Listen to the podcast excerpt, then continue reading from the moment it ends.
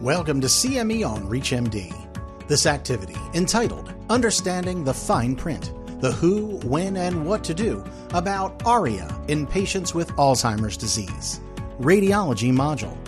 This activity is jointly provided by Medical Education Resources, MER, and Efficient LLC, and is supported by an educational grant from Lilly.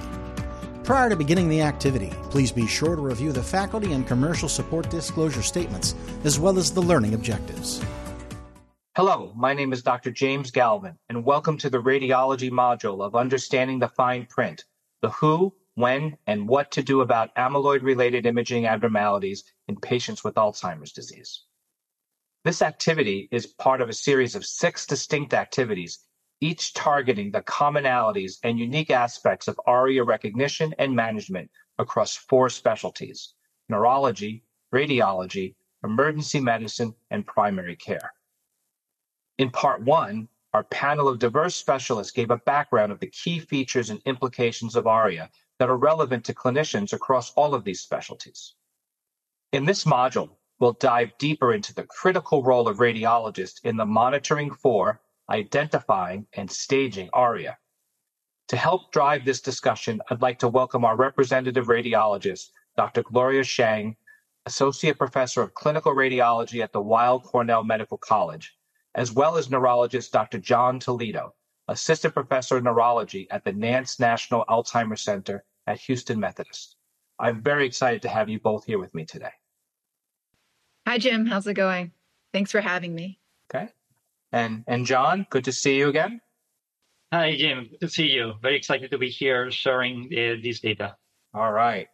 So, Gloria, tell us a little bit about some of the side effects that can occur with the amyloid uh, disease modifying therapies.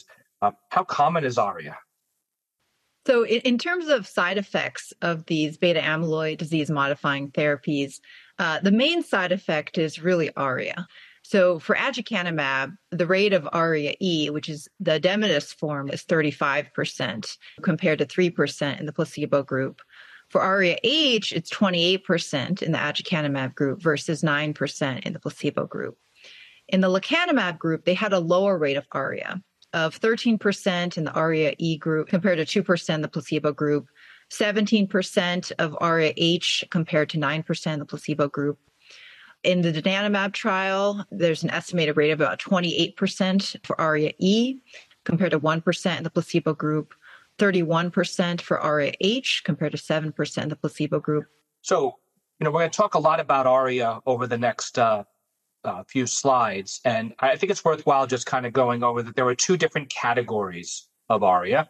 First is the ARIA-E, which is the, uh, the edematous form. Um, and so you can see under the slide here that we have this parenchymal vasogenic edema um, that sort of tracks across the white matter. Um, and you can see some effusion as well. The other form is ARIA-H. Uh, and there are two types that we typically are looking for. The first are microhemorrhages. So these are small. They're less than one centimeter. Uh, they're hypointense. And, and they really represent hemosiderin deposition in the parenchyma. The other type of ARIA-H that we can see is something called superficial siderosis. And this really represents a linear hypointense hemosiderin deposition that we see in the leptomeningeal or subpial space. So, when starting a patient on one of these disease modifying therapies, it's important to get a baseline MRI. So, as we've shown you a lot of these images of ARIA, uh, images that show edema and hemorrhage, it's important to know whether or not the patient already has this at baseline or if this some this is something that they developed while on therapy. So, in terms of recommended parameters, uh, there were trials um, that used, for example, a 1.5 Tesla MRI scanner to assess for ARIA. Uh, nowadays, it's recommended to use a three Tesla scanner, mainly because of the higher sensitivity for microhemorrhages, and to use a slice thickness that's less than or equal to five millimeters. In terms of things to report, um, obviously pre-existing microhemorrhages, uh, if the patient has them even before therapy, is important to note whether or not the patient already has superficial siderosis, and any other incidental or acute findings, especially acute or chronic infarctions, are important to note. So, John, let me turn to you here, and um, you know, what are some of the things we have to think about as we begin the initiation of an anti-amyloid therapy? Based on the protocol for the uh, different approved uh, drugs, uh, we have some timelines uh, when we need to do repeat imaging. Uh, for example, uh, for aducanumab, the MRI is done prior to the fifth, seventh, ninth, and twelfth infusion. And in case of lecanemab, it's done before the fifth, seventh, and 14th. And one thing to remember is that the protocols differ in terms of how frequently the infusion is administered. So when you look at the aducanumab, you will see that treatment is given every month, whereas in lecanemab, the infusion is given every two weeks. Right. And, and John, I guess the other thing to mention is that we also do an MRI if symptoms suggestive of ARIA occur. So, yeah. not just the standard schedule for dosing, but there's also the opportunity that the clinician should image people if symptoms appear. So, what are some of the clinical correlates we should be looking for in case ARIA is appearing? Yeah, so and there are like uh, several symptoms. Uh, most of them are not uh, localizing, but the most common ones uh, that the patients on, on this treatment experience are headache, confusion, altered mental status, and this can go uh, to more severe symptoms with uh, encephalopathy. Other symptoms that we can see are the dizziness and vertigo, nausea and vomiting, fatigue, gait disturbances, and also vision impairment because there is certain predominant or posterior areas. Uh, less common is like the presence of epileptiform changes in the EEG, and seizures. One thing to remember is that in general, most of the ARIA cases are asymptomatic, where approximately 20 to 22% of patients will have symptomatic ARIA-E. And rate of symptoms in, in patients who experience ARIA-H is even lower, it's less than 10%. But these are the ones that we need to monitor. The difference in terms of uh, headache prevalence in a clinical trial between patients on placebo and patients who were uh, on the treatment was only like 3 to 6%. So uh, it might be the case that some of these headaches are experienced normally by patients and are not related, but uh, always the co- correct approach is to make sure that there are no uh, ARIA that we can find in these additional MRIs that we may order during follow-up. Yeah. And I think this is a good case where communication between specialties is going to be really important. So, given how important communication would be, Gloria, what, what kind of things as a radiologist might you need or want to hear about as you're thinking about these scans? Yeah, I, I agree. Communication is definitely going to be important. And, you know, sometimes patients come from outside of our medical system, so we don't have their medical records. Um, so certainly very important for uh, the referring physician to give us the history that the patient's actually on one of these therapies and what their suspicion is for ARIA. Because as we mentioned, a lot of these findings in terms of edema and microhemorrhages, they're not specific to ARIA. And so we really need to be um, tipped off with a history to look for these findings. With that in mind, when we look at these pictures and when you're looking at these images, um, you know, uh, what are the grades of severity? How do we know what constitutes just a little bit of ARIA-E versus a lot of ARIA-E? Yeah, so um, there there's a grading scheme that's been devised in terms of um, assessing how severe the ARIA is, uh, and this is sort of how it's laid out. Uh, so if you look at the first image, this is a T2 FLAIR uh, image. You can see the circles around this area of T2 hyperintensity in the left superior frontal gyrus, and also involving the subcortical white matter because it's one location only and because it's small, it's less than five centimeters, this would be classified as mild ARIA E. If you look at the middle image, um, you can see the T2 hyperintensity or the fluid is within sulci uh, at the right temporal occipital junction.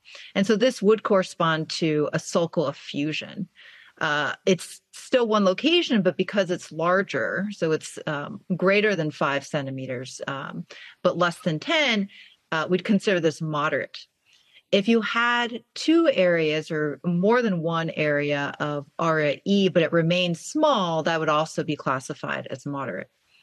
And finally, if you look at the image on the right, you can see there's a large area of vasogenic uh, edema in the right frontal lobe as well as in the right parietal lobe. So, two large areas both of which are greater than 10 centimeters. So, because of that, this would be classified as uh, severe ARIA E. And I guess what's really, what's, you know, could be challenging for clinicians and, and radiologists who are not experienced with this is, you know, on the left hemisphere, there's also the more traditional kind of, you know, white matter hyperintensive signals that we see so often in older adults.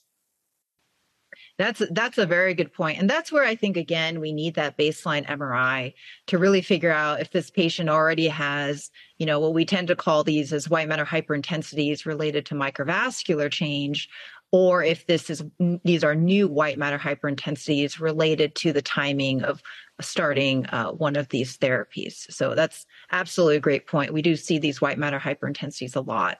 Um, so comparing with priors is important. Similarly, for ARIA H, uh, there's a grading scale uh, to assess severity.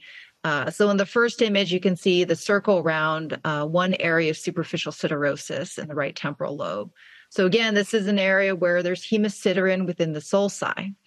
Um, and then the arrows are pointing to these punctate focal microhemorrhages. So these uh, small foci of, of hemorrhage that are less than a centimeter and in the parenchyma. Uh, in this patient, you can see there's one area of superficial siderosis and there are two foci of microhemorrhage. So, by the classification scheme, this is considered mild ARIA H. Uh, in the middle image, you can see the circle and the arrow pointing to two separate areas of superficial siderosis. So, with that, it's considered moderate ARIA H. If this patient had more than five, between five to nine microhemorrhages, that would also qualify them as moderate ARIA-H, even without the superficial siderosis.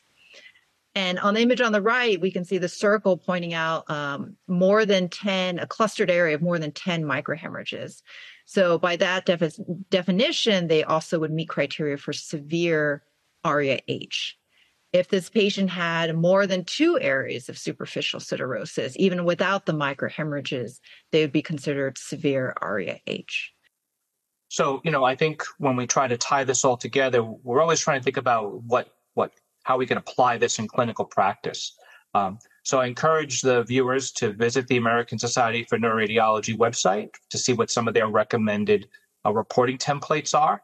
Other quick tips again, you can look for a directory of ARIA experienced providers, and this could be very helpful. So, again, resources that allow you to learn more about this and, and seek out colleagues who can assist you if you need that extra help. And as neurologists, we love differential diagnosis. So, Gloria, from, from your perspective, what are we looking at from the radiology side? What are we thinking about when we see these changes? Yeah, you know, I think as we mentioned, uh, ARIA symptoms, they can mimic other neurological disease processes. So it's certainly not specific for ARIA.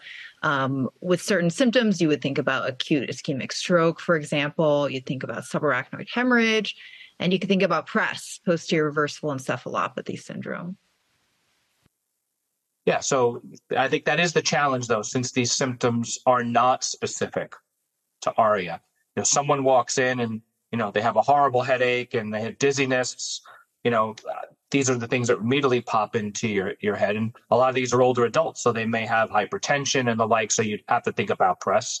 Um, John, would you want to add anything to this? What else would you think about, or or is there any order you would place these things in, or is it based on what the patient is complaining about? Yes, and so here we have uh, like uh, several symptoms that you can have in these three uh, main conditions that we are considering for the different di- uh, differential diagnosis. What you can see with the different green check marks are those that are also present in ARIA. So what you find is like a acute onset hemiparesis, or you see a facial paralysis. Those or some specific visual field changes. Those can be uh, potentially more specific to a stroke syndrome presentation, or if you see a brainstem presentation that would look very different from what you would see in ARIA. Two conditions where we can see some more overlap are the subarachnoid hemorrhage and PRES. And, and here, as we can see, the most frequent symptoms are going to be common to both. So whereas a mild ARIA E presentation probably won't look clinically like a subarachnoid hemorrhage, which would have more severe symptoms. Something that is more challenging uh, might be PRES uh, because in, in, PRES, uh, we will have like a very similar uh, clinical presentation. And in those cases, uh, what will be helpful is to look back at the clinical history uh, and the medications to find those uh, risk factors for, for PRES that may help us differentiate these conditions. So let, us dive again a little bit more into the detail. So, so uh, Gloria, take us through, you know, stroke, ARIA E. What are we looking for? How's it different? Yeah, I think in terms of ARIA-E, uh, especially in the severe case, you're going to see these large areas of T2 hyperintensity, these large parenchymal areas of T2 hyperintensity, um, which can mimic what we see with large territory strokes as well. And so this is an example where you can see this pretty large right hemispheric stroke with a lot of T2 hyperintensity. I think one thing that's very helpful for me in differentiating these two entities is ARIA we think of as more of a vasogenic edema, so it should spare the cortex. Uh, versus strokes, which usually involves both cortex and, and subcortical white matter. You can kind of see that signal going all the way to cortex. Another thing that's very useful is using the diffusion weighted sequence. And so, um, again, with vasogenic edema, you don't have that restricted diffusion that you do with acute ischemia. And so, for example, even if it's bright on the diffusion weighted imaging, you can see the ADC is also bright. Uh, so, this is basically T2 shine through related to vasogenic edema. On the other hand, with the with acute stroke, you do have true restricted diffusion, where you set you see bright signal on the DWI, but also ADC hypointensity. So I think remembering those two things, cortex involvement and the diffusion weighted uh, imaging sequence, can be very helpful in differentiation. Yeah. Does following sort of vascular distributions is that helpful? Does ARIA E cross vascular distributions, or does it respect vascular distributions? Yeah, I think in general, vascular distributions can help as well. Um, ARIA E tends to be more patchy, so it may not be sort of confined to MCA territory, for example. Um, so that that would also be a good thought, I think, in terms of differentiating. We've talked a little bit about PRES uh, already, and uh, certainly the imaging can be very similar. Uh, so both are more edema. So cortex is usually spared in both cases uh, and both tend to involve uh, subcortical white matter, especially um, uh, especially on the FLAIR sequence. You can see these parenchymal areas of T2 hyperintensity. Uh, classically, PRES is uh, involving the occipital lobes bilaterally, so it's usually more symmetric, whereas ARIA can be more patchy, more asymmetric. Uh, so that can be helpful. Um, the other thing is, uh, again, sort of knowing the history. Did the patient come in with a lot of blood pressure fluctuations where you think about PRES? Uh, are they on a medication uh, that predisposes them to PRES uh, versus ARIA E? Yeah.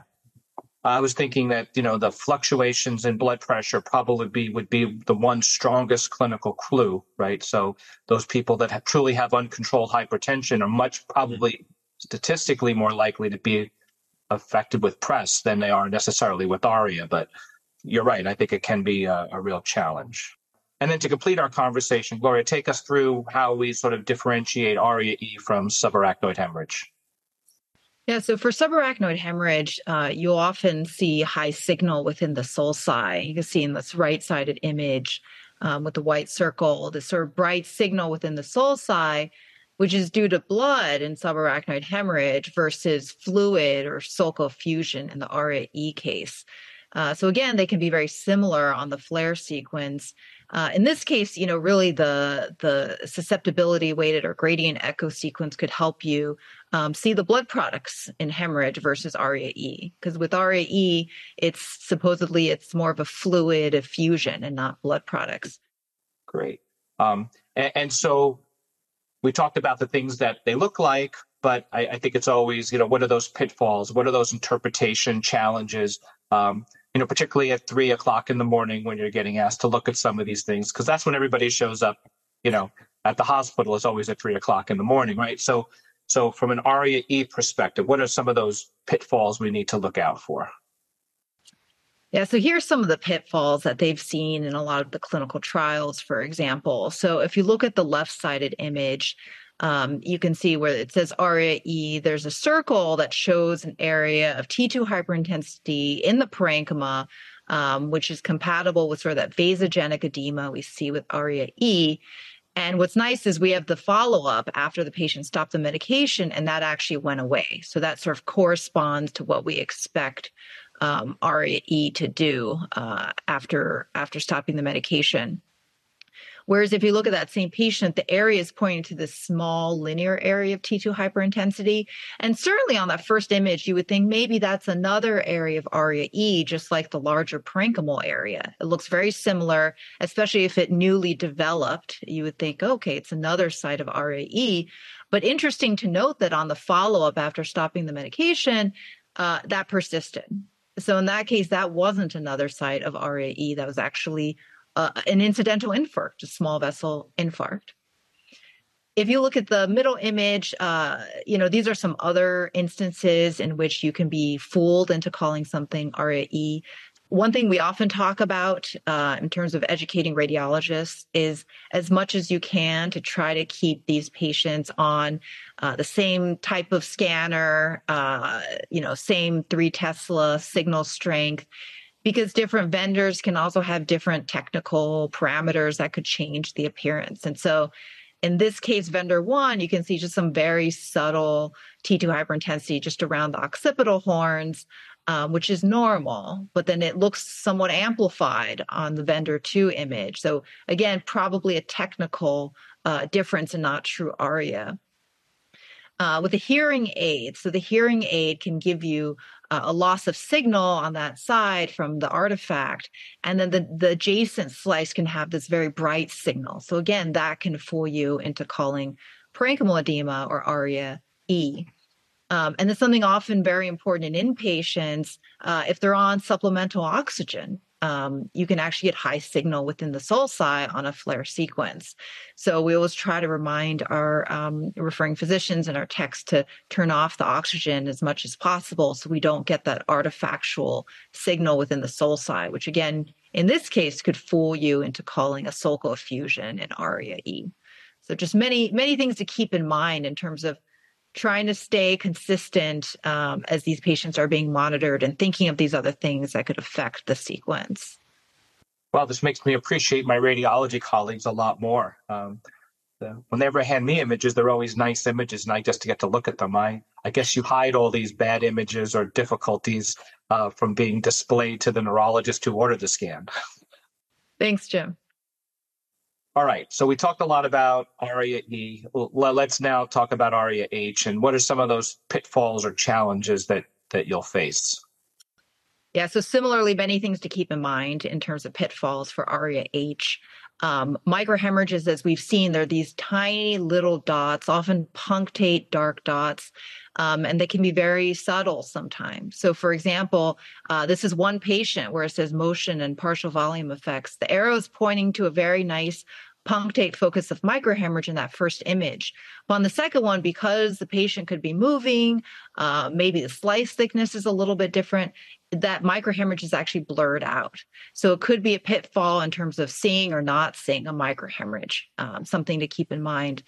And, you know, with both gradient echo and susceptibility weighted imaging, you have susceptibility artifacts and effects, especially where there's bone involved. So skull base areas, frontal bones, um, you're going to have some of this dark signal that's sort of uh, spilling into your parenchymal signal. So something to keep in mind as well.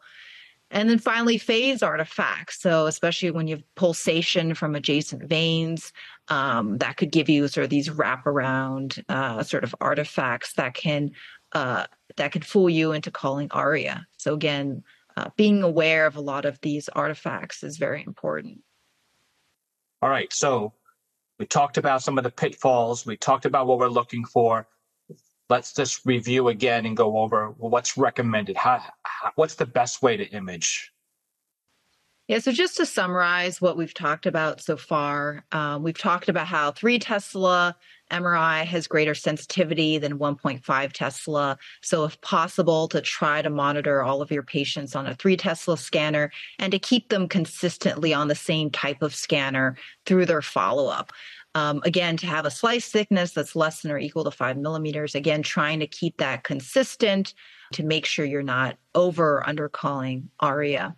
Again, a T2 FLAIR sequence is really the sequence you want to use. Conventional T2 is not going to let you see the sulcal um, effusions that you would see with ARIA E. And SWI is definitely more sensitive than gradient echo. And so it's advised if you have that to use SWI. But if you use gradient echo, again, try to keep consistent. All right, that's great. But so this is optimal strategies.